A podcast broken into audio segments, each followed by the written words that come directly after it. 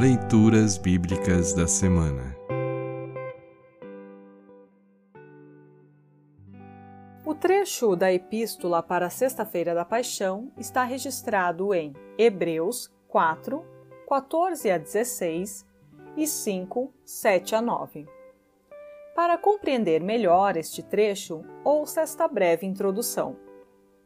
No capítulo 4, o escritor dessa carta lembra os hebreus de que os antepassados deles, os primeiros a ouvirem a boa notícia da salvação, a desprezaram e por isso não obtiveram o descanso. Mas a boa notícia continua sendo anunciada para nós. Essa boa notícia está na palavra de Deus, cujo centro é Jesus Cristo, o grande sacerdote eterno, que compreende as nossas fraquezas e que se sacrificou por nós. Jesus Cristo é a fonte da nossa salvação. Ó, oh, não seja em vão, Senhor, teu martírio expiador. Ouça agora Hebreus 4, 14 a 16 e 5, 7 a 9. Hebreus 4, 14 a 16, 5, 7 a 9. Título: Cristo, o grande sacerdote eterno. Portanto, fiquemos firmes na fé que anunciamos, pois temos um grande sacerdote poderoso, Jesus, o Filho de Deus, o qual entrou na própria presença de Deus. O nosso grande sacerdote não é como aqueles que não são capazes de compreender as nossas fraquezas.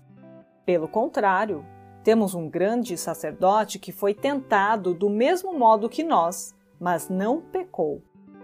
Por isso, tenhamos confiança e cheguemos perto do trono divino, onde está a graça de Deus. Ali receberemos misericórdia e encontraremos graça sempre que precisarmos de ajuda. Durante a sua vida aqui na terra, Cristo, em voz alta e com lágrimas, fez orações e súplicas a Deus que o podia salvar da morte. E as suas orações foram atendidas porque ele era dedicado a Deus. Embora fosse o Filho de Deus, ele aprendeu, por meio dos seus sofrimentos, a ser obediente. E depois de ser aperfeiçoado, ele se tornou a fonte da salvação eterna para todos os que lhe obedecem. Assim termina o trecho da Epístola para Sexta-feira da Paixão.